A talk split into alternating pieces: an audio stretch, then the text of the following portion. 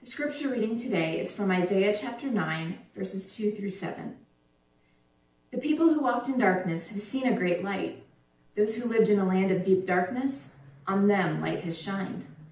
You have multiplied the nation, you have increased its joy. They rejoice before you as with joy at the harvest, as people exult when dividing plunder. For the yoke of their burden and the bar across their shoulders, the rod of their oppressor, you have broken as on the day of Midian. For all the boots of the tramping warriors and all the garments rolled in blood shall be burned as fuel for the fire. For a child has been born for us, a son given to us. Authority rests upon his shoulders, and he is named Wonderful Counselor, Mighty God, Everlasting Father, Prince of Peace. His authority shall grow continually, and there shall be endless peace for the throne of David and his kingdom. He will establish and uphold it with justice and with righteousness from this time onward and forevermore. The zeal of the Lord of hosts will do this. The word of God for the people of God. Thanks be to God. Will you pray with me? Holy and loving God, send your spirit upon us, that as your scripture has been read and your word is proclaimed, we may hear with joy what it is you have to say to us this day. Amen. It's beginning to look a lot like Christmas. Everywhere you go, sing with me. Take a look at the five and ten, glistening once again, with candy canes and silver lanes aglow. It's beginning to look a lot like Christmas. Soon the bells will start. And the thing that'll make them ring is the carol that you sing bright within your heart. I know it's your favorite thing when I sing, and you're going to get a few more songs today, even my off tune. But I love that it's beginning to look like Christmas all around. Now, last week before Thanksgiving at the Dillon house, I put up the tree but no decorations and all the garland with all of our Thanksgiving and fall decorations just to kind of give that jump start. But last night it began in earnest. I hung stockings, I put out pillows and lights everywhere, getting ready for Christmas tonight, as per the Dylan family tradition, um, we'll watch a Christmas movie, uh, make some hot chocolate, and decorate the tree. Every ornament that we get out of the box we'll reminisce about and then hang it. Okay, really, every ornament I get out of the box, I will reminisce, and Jim and Emery will be like, come on, lady, let's get this tree decorated course, this year it's going to be just a little bit different, and not just because of the pandemic or it being 2020, but this will be the first year in 19 years that I don't have my son Jacob around. He will be coming home a little bit later in the month, um, we're not waiting for him to, to decorate the tree. I mean, come on, things have to be on a schedule as per tradition. Um, but I will take um, some of his ornaments and put them aside, and he can hang them later. It will be our 2020 version of our tree trimming tradition. I wonder what some of your favorite traditions are for the holidays and if you're having to adjust them a little bit this year for whatever reason. We would love for you to write in the comments um, of our live video some of your favorite t- traditions. We'd love to celebrate those with you. Oh, there's no place like home for the holidays. And no matter how far away you roam, if you want to be happy in a million ways, for the holidays you can't beat home, sweet home. This year we'll be home for the holidays, almost exclusively, right? And there's no place like it. I'm grateful actually this month in November that we've had a mission focus on Habitat for Humanity that has helped me remember and really celebrate the importance of a good, safe home, especially during the holidays. We are safer at home, and many of us may experience much more quiet and reflection than we're used to in a season that is normally filled with hustle and bustle more nights to sit by the fireside or the lighted tree and to think about the wonders and the mysteries of the Advent and Christmas season. Not surprisingly, I'm sure, many of my favorite holiday traditions center around the church. Our scripture reading that Gretchen read for us just a little bit earlier, that section from Isaiah that we often hear early in Advent, is a favorite. I will forever remember being in college in Lubbock, Texas, and every November and December weekend, I would drive the one and a half hours to Big Spring, Texas, um, where my sister was living and teaching, and where my uncle was the pastor at the United Methodist Church there. I would go on those weekends so that I could practice with the choir for the living Christmas tree a choir spectacular where we would sing a whole, I don't know, an hour and a half, I think, of music. And we would put on these like silver lame. robe things with a little red collar. It was supposed to make us look like ornaments when we climbed up the risers that were covered in chicken wire and greenery and lights. We were supposed to be the singing ornaments on the tree and the whole community would come and hear us sing.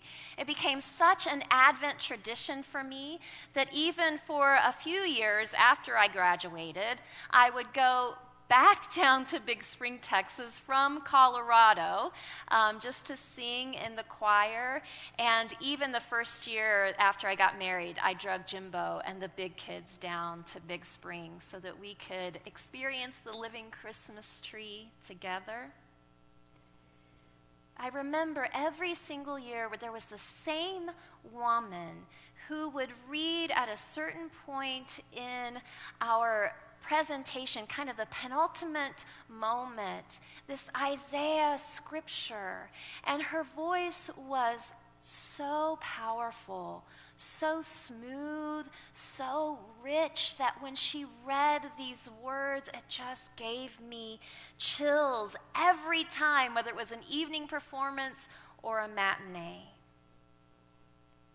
To hear the promise that God would send a Savior, someone so powerful that the lowly would be lifted up the humble exalted, and the outsiders welcomed in, it gave me hope every single time.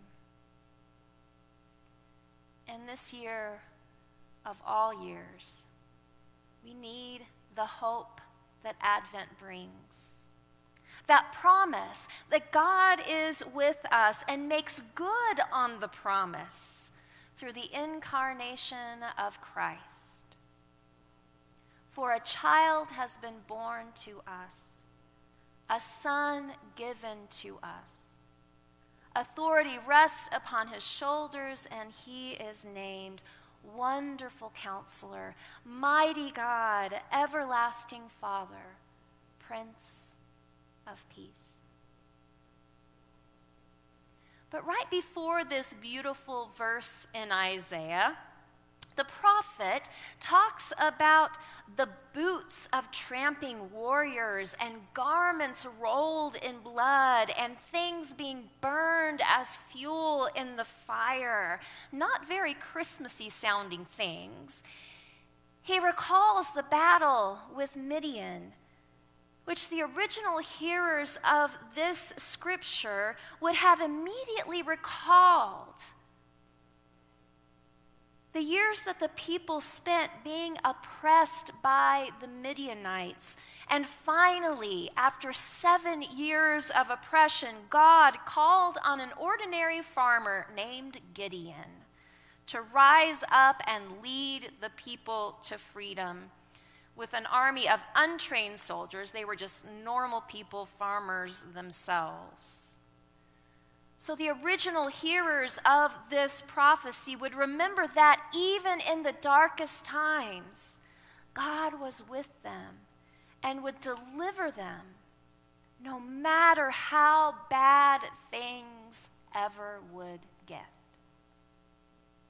Isaiah called the Israelites to remember the promises of God, the promises of a Savior, and today the call is just as strong to hold fast to our tradition of leaning into God's faithfulness our tradition of hope in the face of despair, our tradition of believing that there will be light in the midst of darkness. And that tradition is never more alive than in our church year that begins this Sunday, the first Sunday of Advent. Last year in the Christian Century magazine, on the first day of the Advent season, they wrote this We don't get to have hope without grief. Hope dares to admit that not everything is as it should be. So that if we want to be hopeful, first we have to grieve. First, we have to see that something is broken and that there is a reason for why we need hope to begin with.